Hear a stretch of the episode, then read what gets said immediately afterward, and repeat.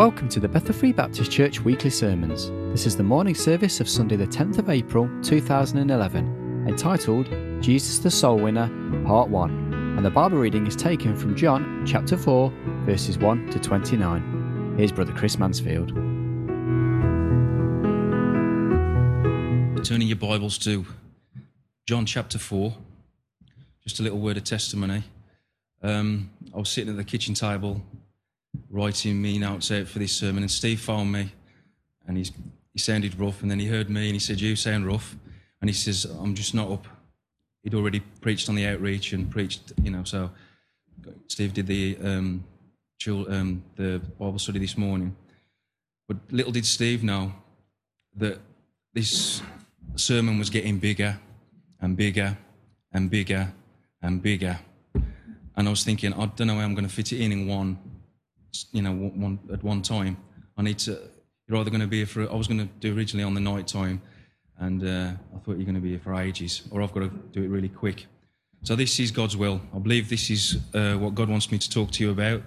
Those are at the Children's Bible Club. This is the adult version of what we spoke about with the children. So Jane and Angelica and uh, all those that were there, the adults there. So those of you who know your Bible, you know what, um, what this story is in John chapter 4. So we'll start at verse 1. When therefore they knew that the Pharisees had heard Jesus had baptized um, more disciples than John, though Jesus himself had, not baptized but his disciples, he left Judea and departed again to Galilee. And his must needs go to Samaria. Then um, cometh he to a city of Samaria, which is called Sychar, near to the parcel of ground that Jacob gave to um, his son Joseph. Now Jacob's well was there. Jesus, therefore, being weary with his journey, sat thus on the well, and it was about the sixth hour. There cometh a woman of Samaria to draw water. Jesus said unto her, Give me a drink. For his disciples had gone away into the city to buy meat. Then saith the woman of Samaria unto him, How is it that thou, being a Jew, asketh drink of me? Which I am a woman of Samaria, for the Jews have no dealings with the Samaritans. Jesus answered and said unto her, If thou knewest the gift of God, and who it is that saith thee, Give me a drink, thou wouldst have asked him, and he would have given thee living water. The woman said unto him, Sir, thou hast nothing to draw with, and the well is deep. From whence then um, hast thou living water? Art thou greater than our father Jacob, which gave this well to us, and drank thereof himself, and his children, his cattle? Jesus answered and said unto her, Whoever drinketh of the waters shall thirst again, but whoever drinketh of the waters that I will give him will never thirst. But the waters that I shall give him shall be in him a well of water springing up into everlasting life. The woman said unto him, Sir, give me this water, um, that I might not thirst, neither come neither to draw water. Jesus said unto her, Go, call thy husband, and come hither. The woman answered and said, I have no husband. Jesus said unto her, Thou hast said, Well, you have no husband. Thou hast five husbands, and thou whom thou hast is not your husband, and is um, sadly thou true. The woman saith unto him, Sir, I perceive that thou art a prophet. Our fathers worshipped in this mountain, and ye say that in Jerusalem is the place where men ought to worship. Jesus said unto her, Woman, believe me, the hour cometh when ye shall neither in this mountain nor at Jerusalem worship the Father.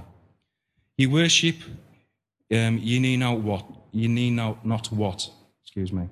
For we know what we worship, for salvation is of the Jews.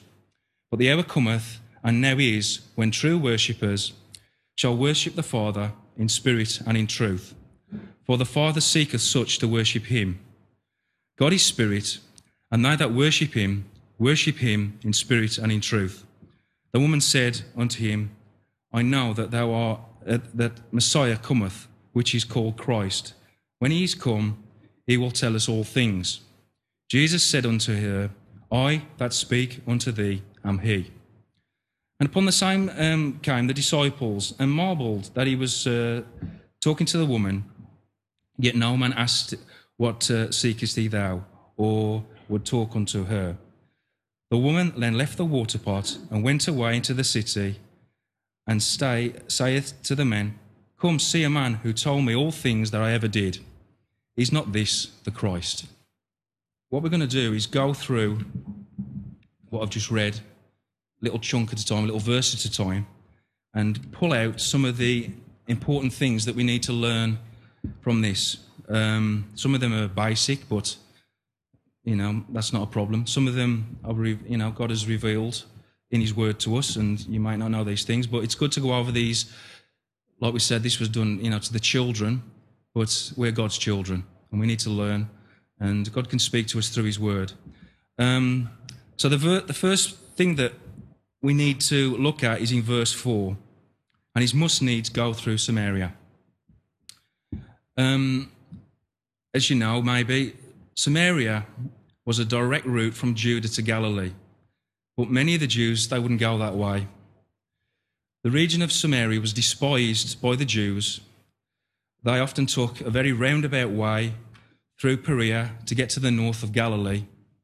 Um, so when it says Jesus must needs go through Samaria, it is not so much that it may have been the best route or the shortest route.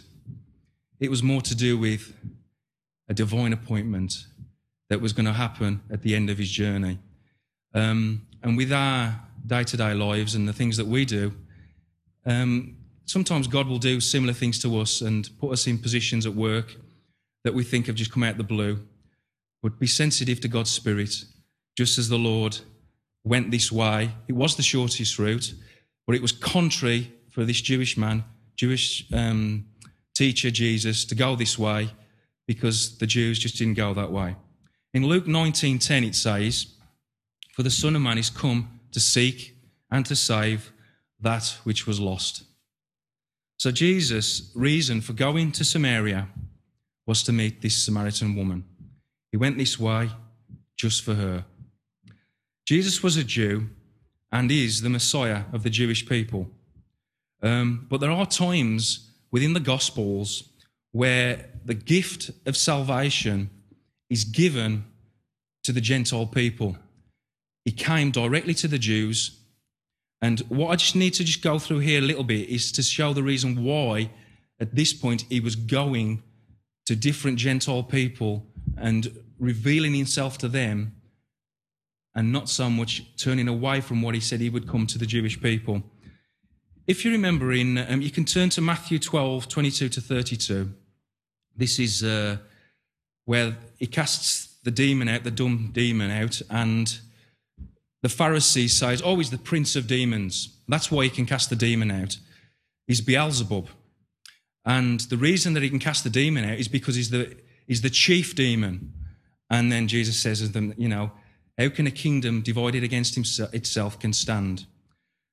At the point where the Jewish leaders um, denoted this act of a miracle to the act of satanic work was the point where his favour turned towards the Gentile nations. They nationally had rejected their Messiah. He had done three messianic miracles. This was the last one. He had come throughout the teaching of the Jewish people. There was three messianic miracles that he would do that would prove to them that he was the Messiah. The, the first miracle was the healing of the Jewish leper. This is in Matthew 8 4, Luke 1 42. Jesus healed this leper. And if you remember, he says, Go and show yourself to the priests. Why did he need to do that? Because the priests should have been looking for the Messiah. They should have been looking for this man coming to them that would have been healed by the Messiah. So Jesus healed this leper. He went and stood before the high priest and he would have said, A man has healed me. Alarm bell should have gone off. Where's this man? But no, they rejected it. The next um, was casting out the mute demon.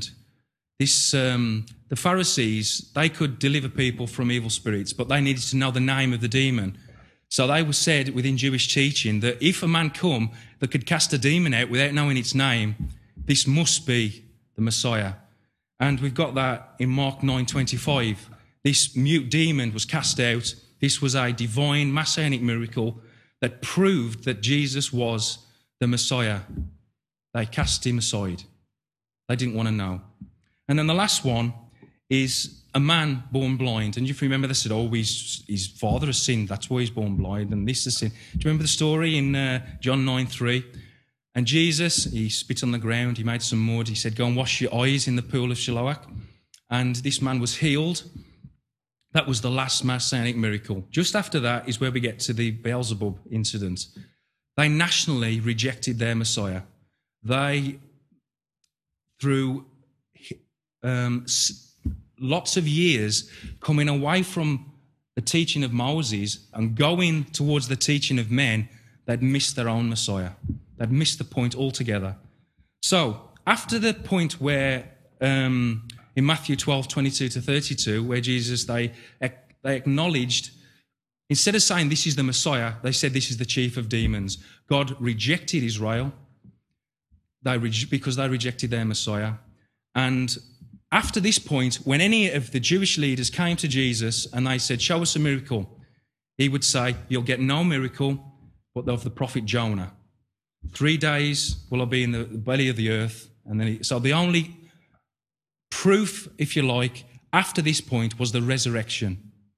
But they'd already had their three chances. So you may have wondered when you've read through the Gospels where it says Jesus heals someone, he says, but don't tell anyone. You may have reasoned, why, why is it like that? Why does he say don't tell anyone? Doesn't he want to spread his message? It's because of Israel's national rejection. And he's out of compassion healing individuals. Okay, that is the reason. Um, so, um, but we know that in John 10 16, it says that Jesus, he has sheep of another fold. You've all read that scripture. This Samaritan woman was not a Jew. She was rejected by the Jews, yet she's a sheep of this other fold that we read of in John 10 16. Now, as we said, Jesus directly made a straight path towards Samaria to meet this woman. He had this divine appointment, and I've talked to Pastor and I've heard him preach from the pulpit that, you know, we hear of Calvinism and hyper Calvinism, that those who are going to get saved will get saved, and we don't really have any work to do with that because they're God's elect and we don't have any message. But we don't know who's going to be saved. So I would not say that a hundred. Some of what the Calvinist teaching is correct. Some of it goes to an extreme, as what I can see from the Bible, and I know that Pastor agrees with that. The other extreme is Arminianism, where everybody's going to be saved, and you know we just got to work and work and work and work and keep spreading the gospel and just get as many in, and it doesn't really matter if we disciple them that much. And that is what Armenian taught that everybody can come, everybody can be saved, which is true, but he takes it to an extreme. What the Bible teaches in Ephesians is that we are elected, that there's a point where God chooses us. And neither Calvinism nor Arminianism, to me, fit. I, I can't get them to fit quite right. But in Ephesians, it says that He's predestined us to conform us to the image of His Son. He's called us. Those He will called, He will perfect.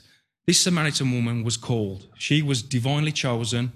Um, but that's not to say who, who, do you know we're not God. We don't know who's God's chosen, who's not chosen. So it's our job to go out and evangelize.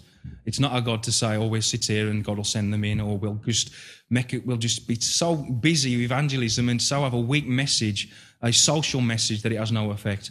But the Bible does teach about election and predestination, and that's what we need to stick to. Some of what Calvin is, you know, Calvin is teaching is true. Some of the Arminian teaching is true, but we need to stick to the Word of God. This lady, this Samaritan lady, was chosen to be called.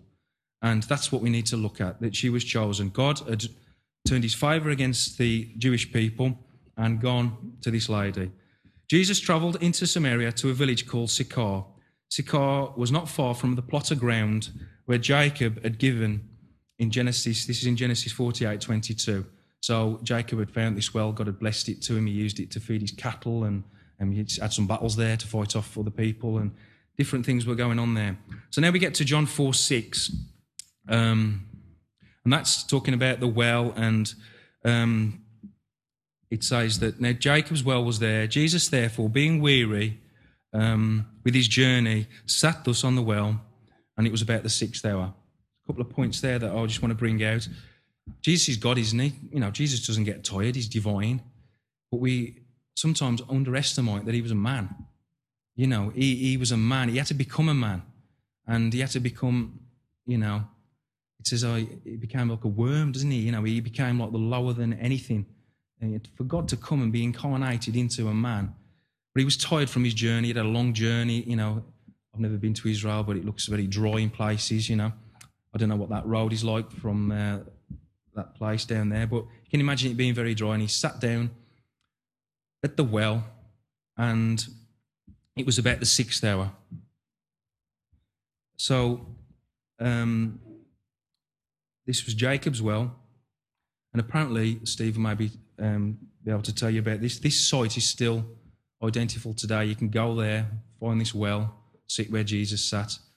Um, there might be some blow up ones that other people have put in, but there is definitely a one there that Jesus sat on. Um, Jesus was weary from his journey and sat at the well for a rest.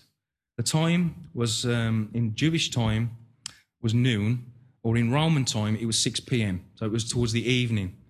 Um, and you say, why is why is the word of God telling us the time? You know, what's so significant about the time? Well, um, as we said, Jesus was a man, and in 1 John 14 it says the word of God became flesh and dwelt amongst us. So as um, he tabernacled amongst us. The outward appearance of him was a man, but within that man was God. He was divine. And um, he was weary because he was a man. Um, so you might say that Jesus was God, veiled in flesh. So he needed to sit down. And in John 4 7, Jesus sitting at the well there, a Samaritan woman came out of the city to draw water. And as we know from the verse above, it was six o'clock. This was an unusual time to come and get the water. Um, and that's why I believe the time is mentioned there. Obviously, you'd need water. You know, you'd maybe start your fire in your house, or um, you know, we hadn't got electric then, so they'd kindle the fire. And the first job would be to get water. Um, but she'd left a collection of water till the evening, and um, this is unusual. This is there for a reason it was a lady's job to fetch the water. Always the ladies fetch the water. It wasn't the men's job. And um, as I was thinking about this, um, a scripture came into my mind, and I've got to take that as God. So, you know, um, it just came there. So, um, in Luke twenty-two ten, if you just look there and read it quick, um, it says, This is to do when Jesus was asking the disciples to prepare the Passover meal. And he, um, he said to them, Go and um, prepare the meal, you'll see a man carrying a pitcher of water. Now, you may have read that and thought, what's unusual about that? But it wasn't men that carried water in those days, it was the women. This man would have stood out like really clear to the disciples. He would, you know, he might as well been waving a flag, or he would have been obvious that this was something that God had said. And God did say, He says, Go and find a man carrying a pitcher of water. I wonder what happened in this man's life on the morning, maybe, that caused him to have to go and fetch his water instead of his wife or his family. We need to be sensitive in our day to day things and what God is asking us to do. This man hadn't gone and get the water, yet he fulfilled a major part within the scriptures by doing God's will. So that came into my head, so I've shared that with you. But it was the women's work to carry the water. So we go back to this uh, Samaritan woman. So why was this lady is Samaritan lady coming for water at the wrong time of day, you might ask. Um, it was the hottest part of the day. You know, it was heavy work, carrying this big jug, this pot of, you know, it wasn't a little pot. It was, to, you know, for the whole house. It was a big pot of water. They would carry it on their head. Um, this lady, as we've read, she was leading a sinful life. She came at this point of the day to avoid people. She didn't want to meet anyone. She didn't want to meet the other women.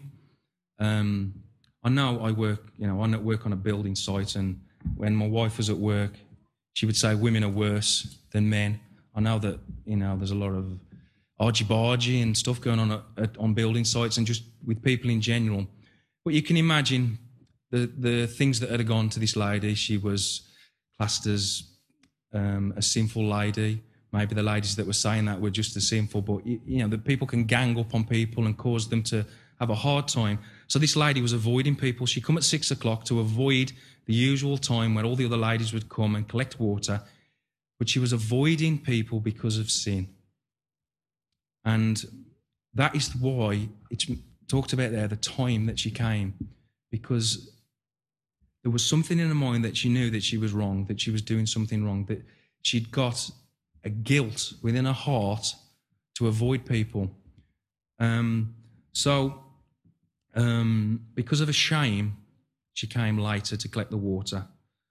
But of course, the Lord Jesus, he knew all about this lady.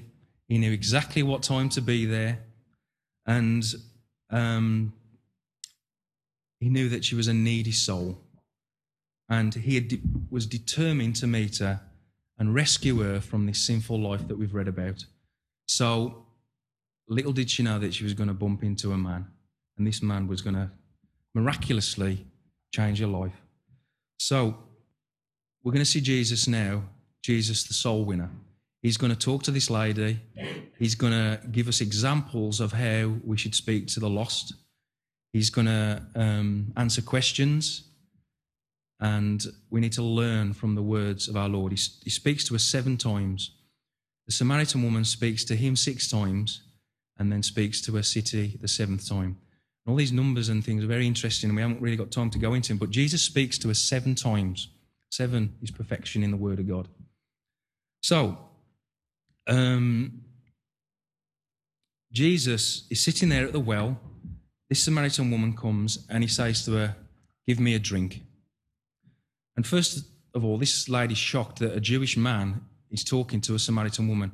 First of all, there was a bit of a distinction between men and women. And, um, you know, I'm not saying that was right, but there just was. But also, as we've said at the beginning, Jews hated the Samaritans. They despised them and didn't like them at all. Um, and Jesus asks the fire and says, Give me a drink.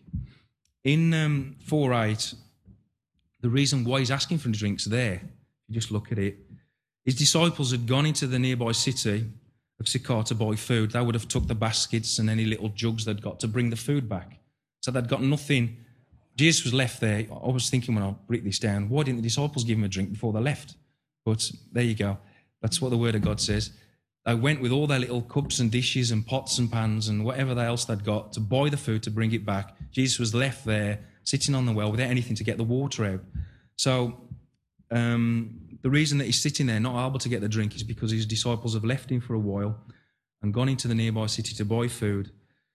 Um, in verse 9, the woman recognizes that Jesus is a Jew. And as we've said, he's amazed that he's speaking to her. And um, we're going to just go into a little, a few of the reasons why there's such a surprise in the. He says he, marveled the lady that this Jewish man was talking to her, and you might ask why. The Samaritans claimed to be the true descendants of Jacob and uh, looked at themselves as the true Israelites. Um, but in fact, they were a mixture of Jewish and heathen or Gentile descent. They were a mixture. Mount Gerizim had been adopted as their official place of worship. And apparently, um, you can see this mountain from this well as you sit on the well. The mountain's there. So it's in the backdrop of their conversation.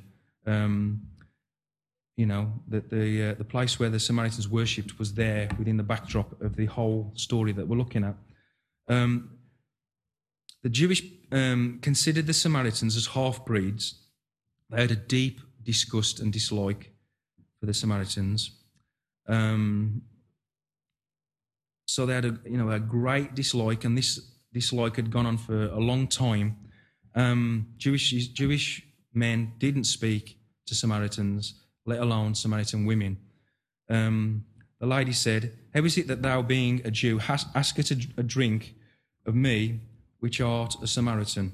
That is in verse 9. When she spoke these words, she didn't realize that she was speaking to the creator of the, the actual mountain that they worshipped on, the creator of the universe. Um, but she was. She was speaking to her creator. She was speaking to Lord, the word of God. Um, And Jesus' love rose above any disputes to do with racism or places of worship or any petty kind of like distinctions of man. His love rose above all that. And so, by Jesus asking for a drink, bearing in mind that he wouldn't normally talk to her, it provoked curiosity within this, uh, within this lady. And without speaking to the lost, we need to some now and again drop these questions in that provoke godly conversations. It's not hard. If you are um, sensitive to God's Spirit, and I'm not saying that I am perfect or I do this all the time, this is convicting me as much as anyone. But we also, if we are sensitive to God's Holy Spirit, can drop conversations in our places of work, at school, supermarket, that will provoke a godly conversation. And that's exactly what the Lord did. That was the first thing he did. He broke tradition, if you like, of what a Jewish man would normally do. And he spoke to this lady and asked for a drink that he needed. He, was thirsty.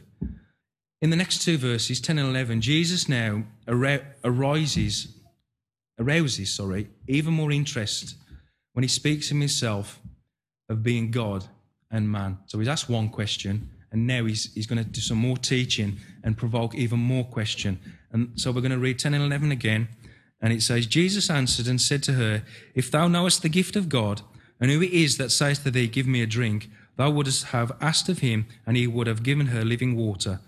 The woman saith unto him, Sir, thou hast nothing to draw water with, and the well is deep. From whence then hast thou living water? The Hebrew phrase there is moim hayim, and it means to bubble up. To, it's like running water. It's not like a stagnant, dead well. It means to be bubbling with life, like a stream passing through the rocks and down the little channels. It means alive. So, the water that Jesus is offering her is something that's not dead and stagnant and not running. But before he, he, he mentions the gift of God before that, and he's asking her, Do you know who I'm, do you know who I am? Do you know who's talking to you?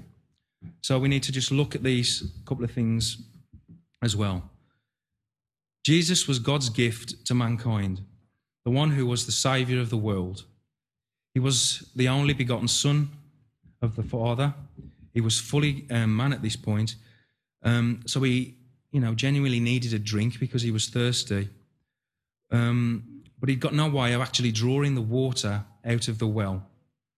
Um, um, and the Saviour was asking this lady if she wanted to be blessed by this gift of God with the living water of God, with the salvation of God, with the Holy Spirit of God. That is what this gift is. Our gift, God's gift towards mankind, is salvation. And that is what he's saying.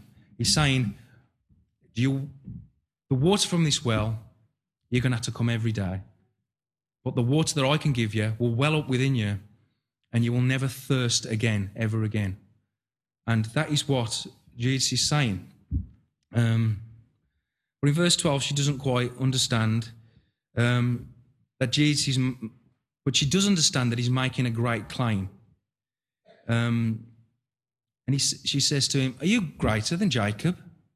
So she does know that there's something different about this man but she's still tying it in to this well and the man who dug the well or found the well. She's not seeing it through spiritual eyes. She's dead spiritually, which is what the Bible says that the lost are. They're dead spiritually. So, our job when we're talking to the lost is to try and explain these things to them. They're, they're just, you know, what we can see is crystal clear they just can't see. And I couldn't see it. And I couldn't see what all the fuss was about with Jesus and God and the church and the Bible. But God takes the scales from your eyes. And you see, don't you? You see who God is, what the Word of God is. And Jesus is um, going to reveal to her exactly what's uh, what he's trying to talk to her about. So the lady still understands that um, he's making a great claim, but she's still thinking literally on the earth. She's not thinking about spiritual things. Um, so Jesus is there, sitting on this well. Centuries later, after Jacob had found the well, and obviously the well was a blessing to Jacob's family, but Jesus is now sitting on this well and offering a greater blessing than what Jacob could ever be. And it's interesting as well that Yeshua and Yaakov have got the same root word within them, and they both come from a root to do with salvation. So that's such an interesting thing that even both the names are tied together. Yaakov and Yeshua, the Ya at the beginning, speaks of God's salvation. So even that is just wonderful, isn't it? But in verse um, 13, Jesus says, You will thirst again if you come for this well. But in 14, But my waters you will no longer thirst, and springs of water will rise up within you. The Samaritan woman could surely understand about being thirsty, about constantly coming every um, morning to the well to draw water, um, and the constant time that she came reminded her of her sin and her need for putting things right. So, um, day after day, she would come at the wrong time, reminding her of her sin, but she'd still got a physical pot of water to carry back to her village, which was heavy. So, when Jesus is saying, If you come to me, you're not going to need to draw water ever again. She's not quite understanding, and as a, as a plumber, she might be thinking she's going to get a tap installed in a little house somewhere, or a, a water main is going to get took down from the well. She's still thinking literally, but um, she's not seeing it because she's lost. She can't see it, and Jesus is more and more trying to draw these important questions and, more importantly, the answers to her questions. So she's coming constantly, and us as Christians, even we sometimes go to the wells of this world and try and draw water and try and be satisfied by those things, and they won't satisfy you truly. They might satisfy you for a bit, like you know remember when I was a kid playing football or whatever, and you just wanted a drink. You know, it satisfied you for a bit, but then you need a drink and a drink and a drink. Um, but the world can pull us away from God's way, and um, it's it's the same with us, but it's definitely the same with the lost. The world are just like shining beacons, beacons to come and indulge in, and there's so many distractions now. You know, think that you could be on the bus and get your emails from your phone and all this, you know, everybody's heads like this, you know, down all the time. Nobody looks at each other or smiles at each other or, you know, if you say hello to someone, they're like, you know, shocked that you've even spoke to them. So there's a lot of distractions, and we're not, you know, we're not uh, making any excuses here, but you know, and we're all as bad as one another. But the, the things of God will so much more satisfy than the things of this world, and um, I've just put man's heart is restless until it rests in Christ. And we could just really stop there, couldn't we? If we just thought about those words and stop rushing around trying to satisfy. I mean, we, have got families, we've got work, we've got commitments, um, but we can still enter into that rest. And uh, I found this little poem. I am not one bit cultured or get poems, but I thought this was really good, so I'll read it to you. The whole world wide, the whole world wide world is not enough to fill the three hearts' corners, yet it craveth still. Only the Trinity that made it can suffice the vast triangled heart of man.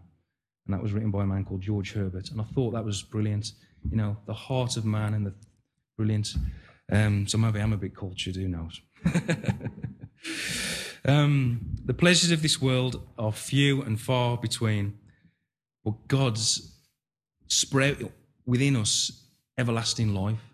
And it's we're too earthly, aren't we? We look at earthly things, and this is what this lady is doing. You know, if I was there, I'd be doing exactly the same, saying exactly the same things, looking at the well, and not seeing the spiritual things that the Lord is saying to this lady.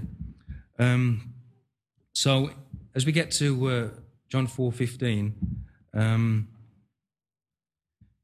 she obviously now wants this water. She's thinking, I don't want to come to the well every day and draw water. I don't care what it is, I want it because I don't want to come to this well every day, carry this heavy pot, be reminded of my sin because I'm not coming at the right time, avoiding people. Um, so, as the woman heard about this marvelous water, this living water that was going to well up, she immediately wanted to have it. But she was still thinking literally. you know, literal water. We know that the Holy Spirit in the Bible is revealed to us in different ways. The oil, the water. We know that it says that the washing of the word. There's different aspects of the Holy Spirit that's revealed to us through the Word of God, and water is one of them. But she's still thinking literally. She's thinking about this water that she doesn't want to carry and all these kind of things. Um, she didn't want to come to the well every day. And as we said, it was heavy to carry the water, the water pot back home. The time of day was wrong for her to come. And that sin, even though she was carrying that pot, the sin was heavier than the pot because it, it, she was coming at the wrong time of the day. So the burden of the sin was just as heavy as the burden of the water. And but she didn't quite get it. She didn't realize it. Um, she was probably very lonely. You know, she um, was avoiding people because of this sin. She was lonely. She was lost. She was a sad, lost sinner. And others would have avoided her.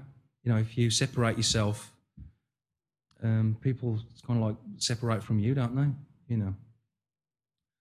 Um, the, the water the Lord was speaking of, as we said, is spiritual. He was referring to all blessings that come to a human soul when they have faith in Him. And that is what this water is this living water that's going to rise up within this lady's heart. Um, but there's a problem. In verse 16, Jesus now abruptly changes the subject or the conversation in a completely different route. They're having this conversation, they're talking about water, they're talking about Holy Spirit, as what Jesus is talking. The lady's thinking about heavy water pots, sin, carrying water back. And Jesus says, Go and call your husband. Why on earth has he changed the subject so abruptly and completely? Before this woman could come to a saving knowledge and an understanding and a need for the Saviour, she couldn't hide from her sin anymore. God, Jesus, had got to get rid of her sin for her to come, for her to receive the Holy Spirit, to receive the gift of salvation. She'd got to be confronted with her sin. So Jesus says, Call your husband. We know that the Lord knows everything. We know that he's, He knows exactly what's going on in this lady's life, but she doesn't. But at this point, He says, Go call your husband. Um, the Lord knew all about her sin, and He was going now to reveal her sin to her. He was going to lead her step by step to see it for herself. Only those who see themselves as lost can be saved. You know, if you're drowning in the sea, you need someone to save you, don't you? But so many people are drowning in this world and they just think they're fine. But us of, those of us that are saved can see, can't we? We can see that they're falling headlong into destruction. And thank God I can see. Thank God that we can see those that are saved. You know, thank God that we can see. We've got eyes to see. But this lady at this point, she didn't quite understand that sin had got to go for salvation to come. So Jesus says, call your husband.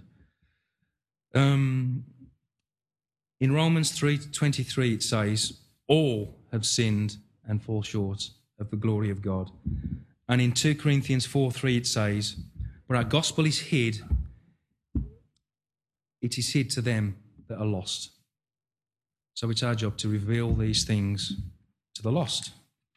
In our outreach and our um, personal evangelism, we must learn here from the Lord's teaching. We must never avoid the sin question. The unsaved must be brought to a place where they face their sin face to face, and that, uh, um, that that sin will bring death, separation from God in hell. The Holy Spirit has come to convict the world of sin. Without knowing your sin, you cannot know that you need a Saviour. The Lord is the Saviour of the lost. Jesus will save all those that repent of their sin and follow Him. So, the reason Jesus changed the subject is because of sin. He wants to sort this sin problem out. So in um, 417, Jesus brings up the sin question here um, with the woman at the well. Um, and instead of, um, obviously, she didn't realize that she's talking to the Messiah who knows all what we're going to read next. So she lies. She says, I haven't got, I ain't got an husband. What are you on about? And Jesus says, Well, that's right, you ain't got a husband, and the one that you're with ain't your husband, and you had five before that. And she's like, Whoa. so that's what we're going to look at next. So she says, I haven't I have no husband. Perhaps by today's standard, she was telling the truth.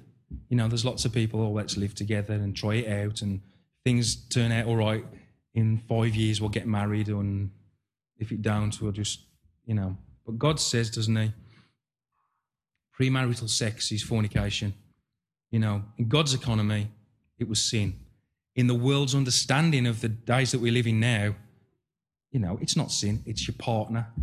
You know, that grates at me. Where's your partner? She ain't my partner. She's my wife. You know, God says, you know, one man, one woman for life. And the partner business, you know, my partner. It's like, I mean, business partner in it or something, you know. We are one with our spouses, aren't we? You know, it's different. So, um, maybe in today's economy, she was telling the truth. I ain't my husband, but we're living together, kind of thing. But in God's economy, it was sin. And she kind of lied, hadn't she? She bent the truth. And uh, as we said, God said, one man, one woman for life, Now sleeping around. Today, so many people um, don't commit to one another. And when it gets hard, they just jack it all in and separate. And that's not God's way. God instigated the family, didn't he?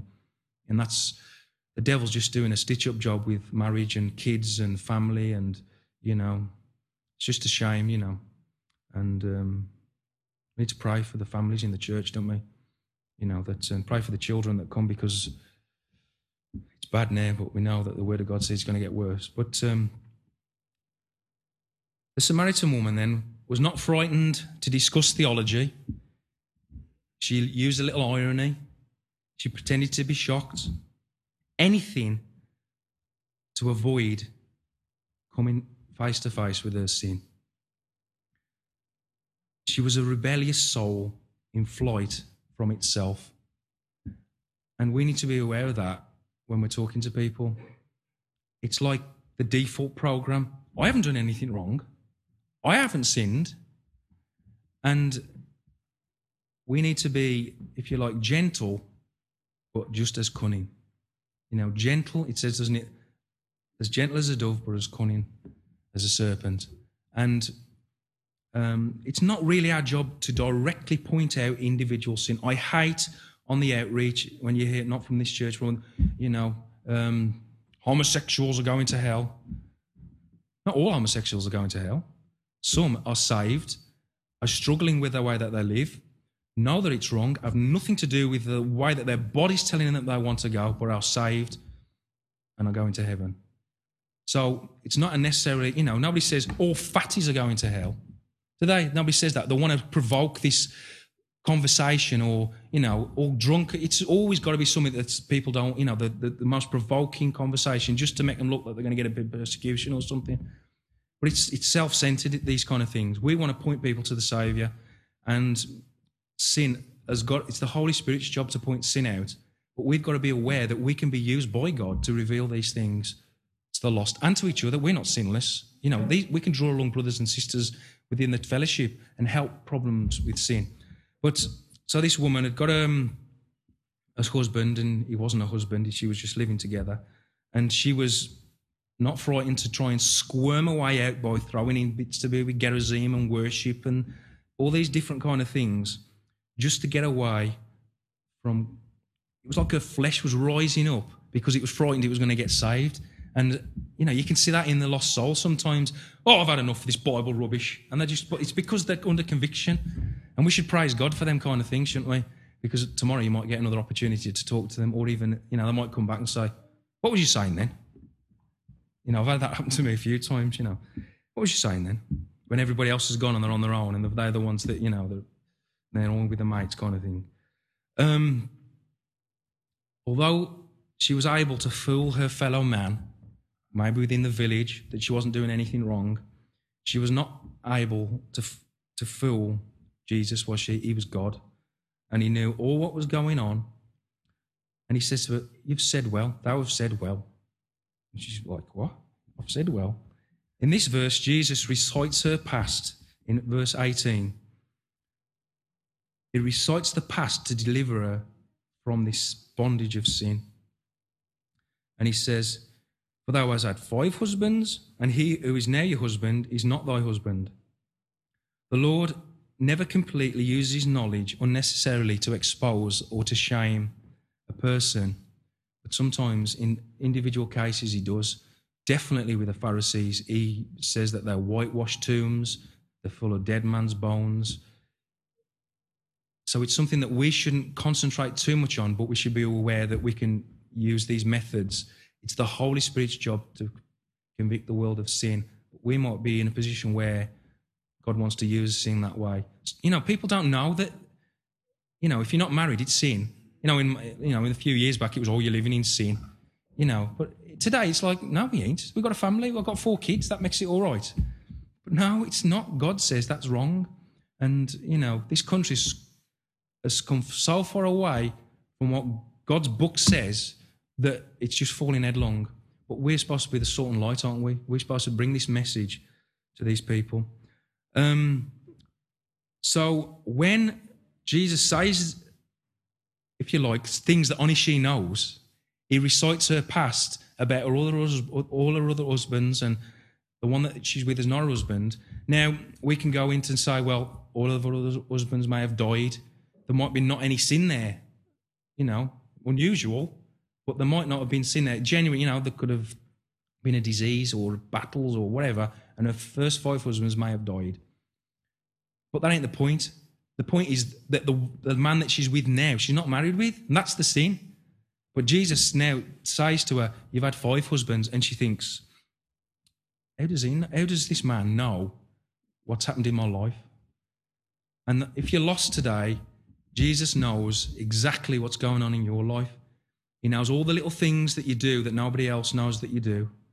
He knows all your motives of your heart. He knows why you do things. And he knows that you, you can't pull the wool over his eyes. And that's what he did to this lady. He revealed her sin to her. And in verse 19, she says, Thou art a prophet. So she's now starting to slightly understand this man's different. This man is not the normal man. He spoke to me when he shouldn't have done. He's kind of like knows what's going on before I even say it, and he knows what's happened in my past before we even telling him. This man's different. And um, like I say, we're going to have to finish the rest off this evening. Otherwise, I'm going to end up uh, running out of. Uh... But Jesus was God's prophet. He was the man that came to redeem this world back to to he was our kinsman redeemer, wasn't he? He was the one that was going to buy us back. So this evening we'll go on from verse 19 and go through the rest of the scriptures and see what Jesus says to her next. But um, if you're lost today, you can't think that through your religious practices that that's going to remove your sin, and that's what we're going to be discussing. It talks about worship it says about you worship on this mountain, the Jews worship in that mountain. But Jesus says there's going to be a time when it's not going to be that mountain, it's not going to be in Jerusalem. Worship in spirit, and truth. And that's what we're going to be discussing this evening.